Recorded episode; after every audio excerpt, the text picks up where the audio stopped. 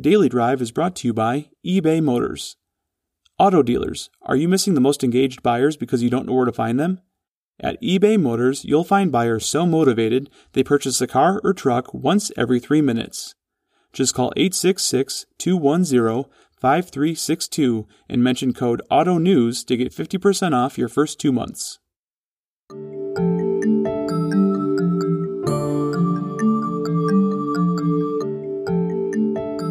I'm Jason Stein, publisher of Automotive News, and this is Daily Drive for Thursday, March 11th.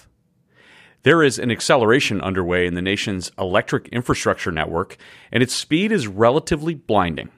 Of course, it has to be. There are hundreds of electric vehicles coming over the course of the next few years. The lingering question has been around charging. While auto manufacturers and their suppliers figure out how to make EVs appealing to America's gasoline addicted customers, the industry is also pushing for newer, better, and faster technology to speed the recharging process. California based EVgo is the largest public fast charging network in the United States. With more than 800 fast charging locations in more than 67 metropolitan areas across 34 states, EVgo owns and operates the greatest number of public fast charging locations in the U.S. and serves more than 220,000 customers. And it's rapidly expanding its fast charging locations. Most are the 50 kilowatt units that have been the standard, but not anymore. Future installations will feature more 100 kilowatt, 150 kilowatt units, along with some 350 kilowatt models. EVgo's mission is simple to expedite mass adoption of electric vehicles by creating a convenient, reliable, and affordable EV charging network that delivers fast charging to everyone. It focuses on delivering a seamless experience to 220,000 plus customers that charge on the network. In short, it's putting its foot to the floor on EV charging. To talk more about the future of EVgo and the charging network, we've reached Jonathan Levy, Chief Commercial Officer at EVgo in California. Jonathan, it's a pleasure to meet you, to get to know you. How are you? I'm doing great, Jason. Thanks so much for having me on the show. It's uh, you know another beautiful day in Southern California. Hard to complain, except it'd be much better if we all could get out there and, and drive and roam. But hopefully, we'll all get vaccinated soon and back to work. There we go. I like that optimism. Um, let's start by uh, explaining to our listeners uh, the business model that you have formed. And I want to dig into a couple of questions related to that, but just, just give us the lay of the land on the company. Yeah, absolutely. So EVgo is the nation's largest public fast charging network for electric vehicles. So that primarily means that we own and operate public fast charging stations for retail drivers, fleets, everybody in between. Um, but we also have uh, this experience of, of a decade of leading the way in electrification. That means that we've got about a thousand level twos in our network, but we have focused primarily on fast charging for those folks that live in apartment buildings and everywhere in between that need to have that confidence uh, that they'll be able to charge their vehicles in and around where they work, live, drive, everything, everything about it. Um, the good news, though, is that experience in being an owner and operator makes us really focus on reliability. You know, obviously, if you own and operate the stations, you generate your revenue from dispensing. So you're aligned with the customer in that if the charger is not working, the customer's not happy, and EVgo is not happy because we've missed an opportunity to make revenue. And then that experience actually ends up giving us an advantage in that growing fleet segment because our 98% uptime uh, that leads the industry is really critical to those fleets, especially the ones that have to come back to a depot or need that access to a hub and spoke model of out in the wild charging and access to a public network. All of those things end up being part of EVgo helping electrify a number of different segments, but primarily through uh, through public fast charging and this burgeoning fleet segment. So, how did you get into public fast charging? Give us your history. Sure. Well, the company's history is is long and rich, and I've I've actually been uh, a little bit uniquely positioned in that I came to EVgo from Vision Ridge Partners, which had been the uh, controlling investor after acquiring a majority stake in the company from NRG in 2016. And so NRG had created the company originally when David Crane was CEO there as part of a, a broader uh, clean energy vision that David had. Um, and so uh, in 2016, they, they sold the company to Vision Ridge, which is a, a private equity firm based in Boulder, Colorado. Um, and then uh, the, the company have been focused really on partnerships, which is really critically important. The, only, the best way to grow this market is by working together hand in hand with automakers and public policy makers and fleet providers and others. You know, we, our CEO, Cathy Zoi, loves to quote uh, Wayne Gretzky and talk about the fact that we don't skate to the puck, we skate to where the puck is going. Um, but what that really means in infrastructure for electric vehicles is building just ahead of the puck. You know, we need to to build the infrastructure that enables EV adoption, and then the EVs use the infrastructure to generate revenue to be able to reinvest and build more infrastructure. So it's it's really similar in that way to the telecommunications industry, right? Verizon and AT and T invested a bunch of money into the ground for for 3G to generate revenue to invest in 4G and, and so on and so forth. Well, with EVs, obviously the market is, is still a bit nascent, but is really accelerating and it's meant building ahead in a number of cities. Well, to build ahead with a disciplined unit economics model that allows you to be sustainable both environmentally and economically, you need to work with partners. And so what we've done uh, since the uh, in the last couple of years, post the Vision Ridge acquisition, and then Vision Ridge uh, sold uh, their interest in the company uh, to LS Power that closed uh, last year in January, and now obviously the the public news to bring it all full circle of David Crane's SPAC, Climate Real Impact Solutions, working together with EVgo to to go public all of that has been about really continuing to push the envelope and build out this industry. And so we've done it with partners like Nissan and BMW. And you know, last year, our CEO Cathy Zoi and GM CEO Mary Barra announced a big deal where EVgo and GM are partnering to add 2,700 public fast charging stalls to our network. And we're continuing to see great opportunities to work with um, stakeholders across the industry to make sure that we continue to skate ahead of the puck, but not so far ahead that we're out of the arena. But you were a public policy guy, and I want to get back to you for just a second before we get into the business model a little further. I mean, you were a policy advisor in the office of the House Democratic Caucus under Rahm Emanuel, um, and then you got into the Department of Energy. So you went from public to private.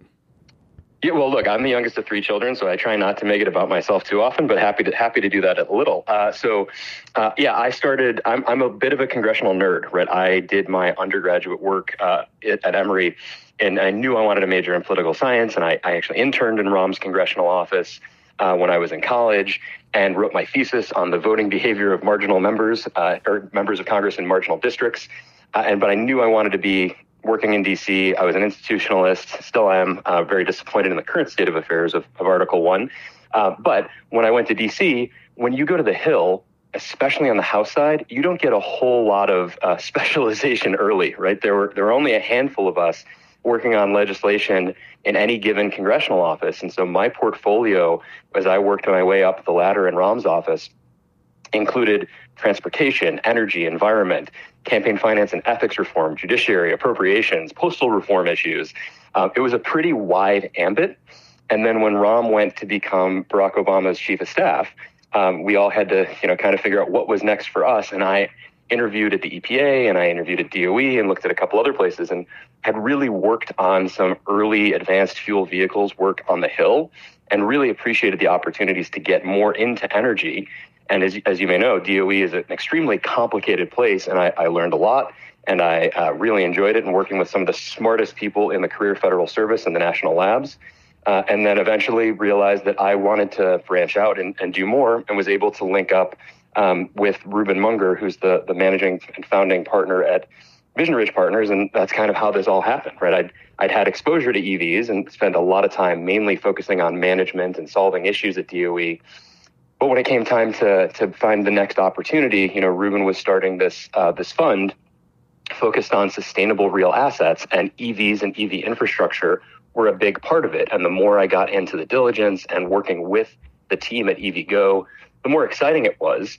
Uh, and when uh, when Cathy Zoi came on as CEO, Cathy and I had worked together in the Obama administration, and it was just a natural fit. Of you know, her her her line was you know, come on, come help me grow this company. This is really exciting. And it's, it's hard to say no to a great company and a CEO with fantastic vision, as well as the missions, right? I, I'm a mission oriented person. And so being able to be a part of something that has these two missions, save the planet while making money, that's a really great opportunity. And it's part of, part of why I'm here. So let's get into some of the details. Um, there is a crush of new EV models that are going to hit the market just in the next couple of years or less. Ultra fast chargers are going to be critical, right, to easing that chronic consumer anxiety over battery range. And going forward, even faster technologies are, are on the horizon. You told us last summer it's happening. There's no longer a question of if or when, it's now. The question is how much faster it's going to happen. I would imagine that pace has only uh, quickened since we talked to you six months ago. Absolutely. And look, the vehicle side of this is so exciting, and, and you have to give a ton of credit uh, to Elon and the folks at Tesla for really accelerating this market, as well as the teams at, at, BMW and Nissan and GM for being early and leading the way. But what's happened now is a huge shift with more mass market long range vehicles. And so the, the big news with the, the Hyundai Ioniq and being able to, the Ioniq 5 and being at 800 volts, uh, the obviously the Mach E, but also new entrants, right? Not just the the Teslas and the Lucids and the Rivians, but even the the Polestar, which you know Geely and Volvo are doing great things. The announcements of hundreds of billions of dollars of investments from automakers and real commitments about retooling and getting to 100% EVs all of those are really important for customer choice. You know, what we've seen in California is that fewer than 50% of Californians in 2019 could name a single model of electric vehicle, and just saying Tesla counted as an answer. Well, as you can get more vehicles out there and you reach ubiquity, more people are aware. And my line, and I think I may have used this at the automotive CES panel, is that there are very few EV recidivists. It's such a better way to drive that once you're behind the wheel and you feel the smoother ride, the acceleration, everything about it, it's really hard to go back. Um, now, obviously, none of us are driving particularly as much as we were in uh, in the COVID era, but we know that that will be recovering, and especially in fleets, which I know we want to talk to in a bit. Uh, but to bring it back to technology, I mean, look, the technology continues to change. You know, we've we've been first and fast and we put out the first 150 kW charger in the US and the first 350 kW charger in the US, even though even now, the, most of the cars, if none of the cars on the road can actually take that, right? Even the Porsche Taycan can only take a max of 270 kW, and that's at its peak. One of the things that I think is still not widely understood by the general public or even some of the folks in the industry is that the state of charge impacts your charging curve. And so even if you can peak at 270 or 350 for some of the newer cars that are coming out, you're only going to be at that peak for a very short time before the curve changes and slows down that rate of charge. Well, what does that mean if you're building a business and trying to make sure you're efficiently capitalizing your infrastructure? It means that putting out dedicated 350 kW chargers may not be the best way to give customers what they need and be able to continue to scale. So what we've been doing is really shifting to a power sharing architecture where you know putting out shared power cabinets so that if you pull up with a Porsche Taycan and I pull up with a Nissan Leaf Plus, you can take your 270 and I can take uh, something on the order of, of 50 to 75, depending on where I am in my charge curve. And eventually we get to dynamic power sharing where it can modulate through those charging curves. That enables us to do things that are really exciting and continue to push the envelope on where the market's going. And then, yes, you're right. As we get to bigger vehicles and higher power uh, capability vehicles, especially in the medium and heavy duty fleet side of things, there will be power configurations even higher than 350. But that makes it even more important to be leveraging technology adoption with power sharing and all these ways to be more efficient. One of the main questions, Jonathan, that um, everyone seems to wonder within the industry is when could we see a nationwide charging network that rivals the number of gasoline stations in the U.S.? I'll ask you the question: Is that even necessary?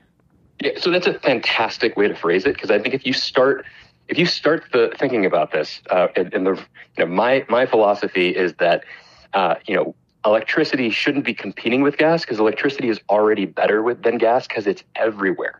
And we need a lot of everything, right? We need more level two charging. We need more fast charging. We need more at home charging. You know, one of the things we've heard from some of our automaker partners is that there's a high intention of installing level twos with new EV buyers and lessees, but the conversion rate of those that actually do the installation is much lower than expected because what they find is that they have this comfort in being able to top off on a level one trickle charge and then use public charging for everything else average American drives less than 30 miles a day. So the high mileage folks are going to need a ton of charging, but a lot of others are actually perfectly fine. And that goes to a really important philosophy that we have, which is match your throughput to your dwell time and your use case, right? If you know that you're going to a place whether it's for lunch or you know to go to get a haircut or something else, where you're going to be there for 30 to 45 minutes, then actually a 50 or 100 kW charging experience is perfect for that. If you're going to some place where you want to be there for 10 minutes, then yes, you want higher power charging. And so as the technology is evolving, we want to make sure we're continuously matching those throughputs to the use case. So again, we're being efficient, but also so we're surprising and delighting. And some of this goes back to the very core of understanding the value that fast charging gives people. Right? If you if you think about it in metaphor terms, of course it's really cheap to have a cup of coffee at home, but people go to Starbucks in droves and they know that they're helping pay for the overhead and the employees and the and all the cups and everything else that goes into it. Uh, and so there there is an element of the service that we are providing is of course not as it's not at home, but not everybody can charge at home, right? 30% of Americans have no access to home charging. And when we look at fleets in particular, especially those autonomous and rideshare fleets, they need fast charging. So thinking about making sure how we're meeting those needs, but enabling them to do it as economically efficiently as possible is really important. Um, and you know, there's there's a hell of a lot of work to go, and we're really excited about it. We'll hear more from EVgo's Chief Commercial Officer, Jonathan Levy, after this message.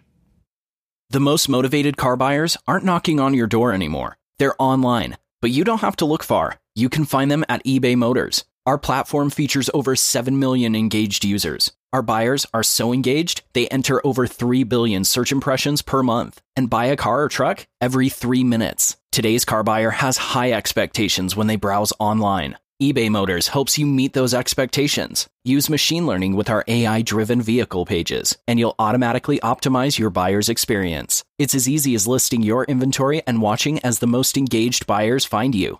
If you've ever uploaded your automotive inventory to a website, you have more than enough skills to get your cars listed on eBay Motors. It will feel like you're setting up an entirely new car dealership within minutes. Once you list your available inventory, you'll have additional support from the platform, including a single destination page for your entire brand. Want to generate more sales automatically? eBay Motors lets you choose between auction, classified, and fixed price listing options so the site does the heavy lifting. It even integrates with your existing dealer or vehicle management system.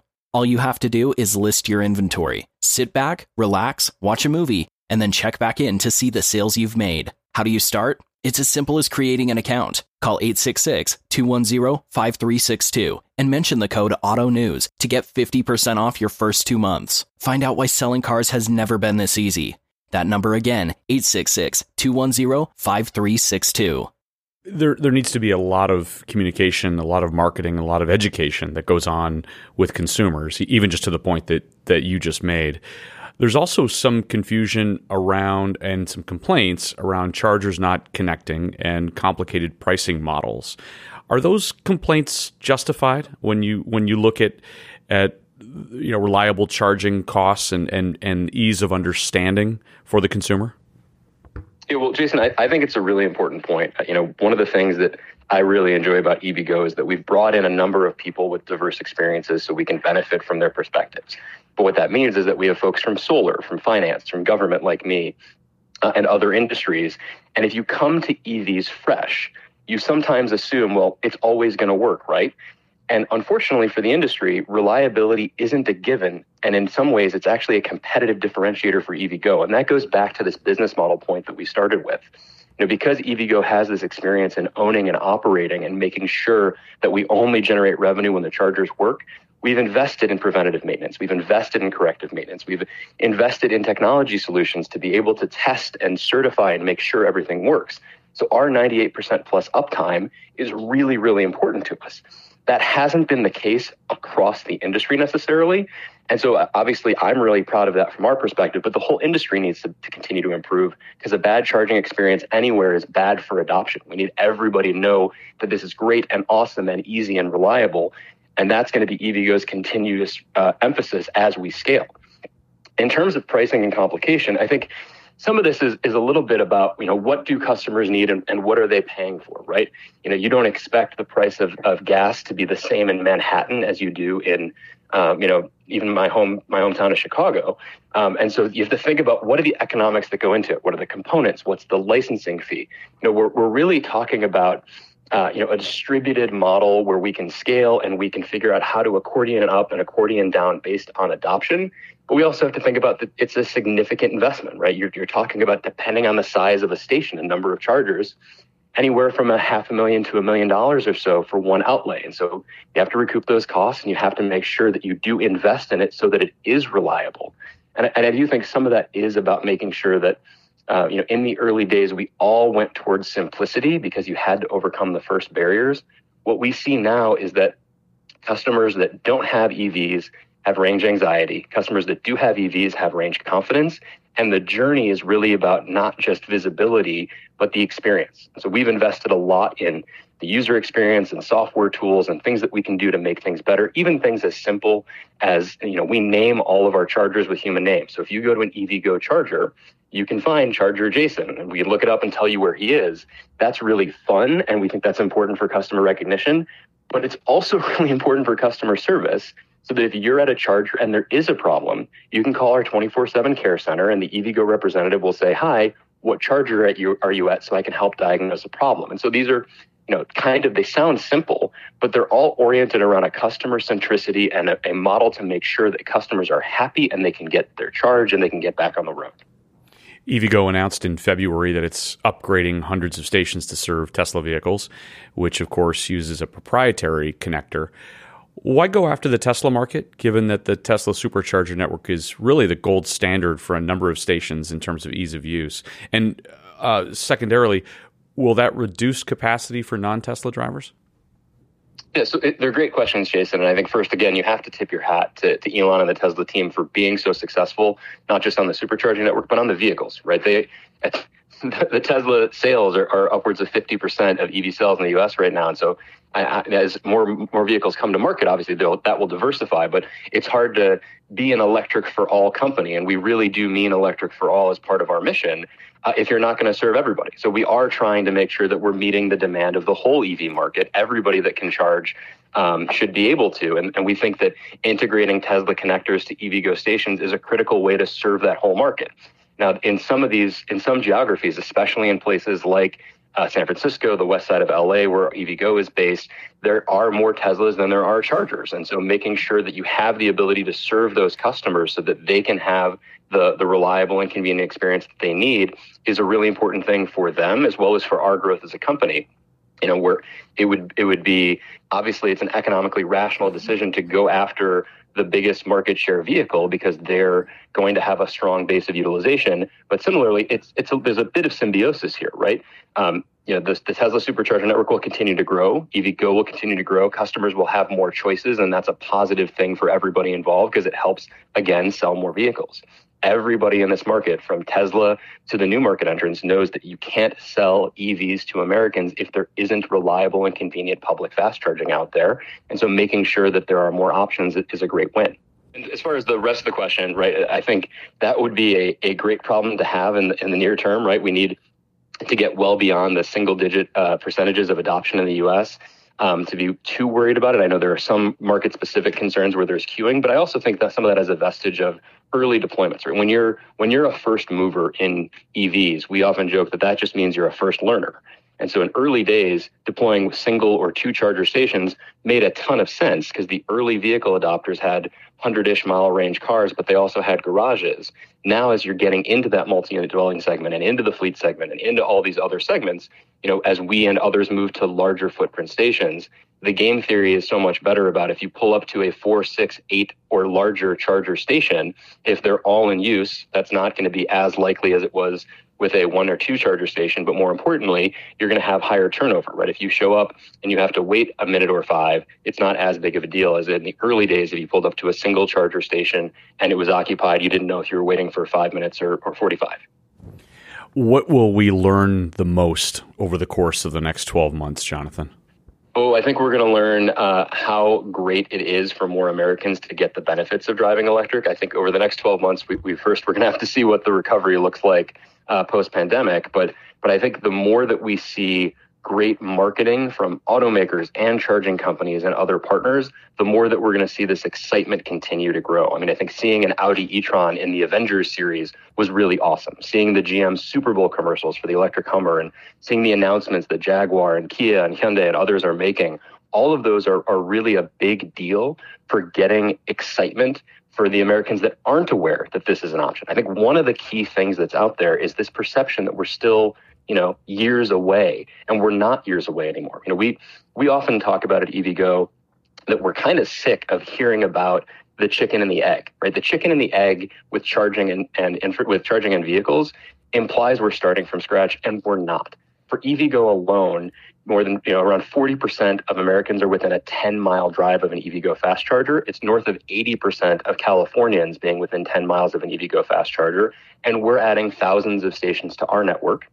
Um, and the vehicles out there are fantastic. So, what do we need to make sure that this market grows? It's not about which goes first. It's about having them paired in tandem as peanut butter and jelly to keep our food metaphor going.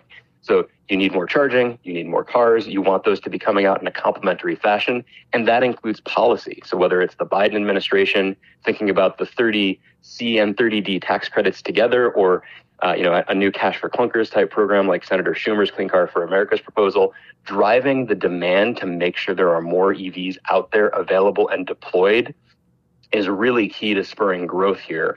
Uh, and we're excited about seeing that happen in tandem because we think it's, as you already as you already noted, I, I, am a huge believer of it's not if or when, it's now, and it's only getting faster. And we're really excited to have EVgo be a key part of that growth. Jonathan Levy, thank you so much for better informing us today. I think we have a, a great understanding after uh, hearing from you, and we wish you the best of luck. Well, thank you, Jason. It was a pleasure, and, and I've enjoyed listening to your show, and, and hope uh, hope this is fun for others as well we reached Jonathan Levy in California. And that's Daily Drive for Thursday, March 11th. For breaking news, go to autonews.com. And for a library of more than 175 interviews, go to autonews.com slash daily drive. We'll be back Friday.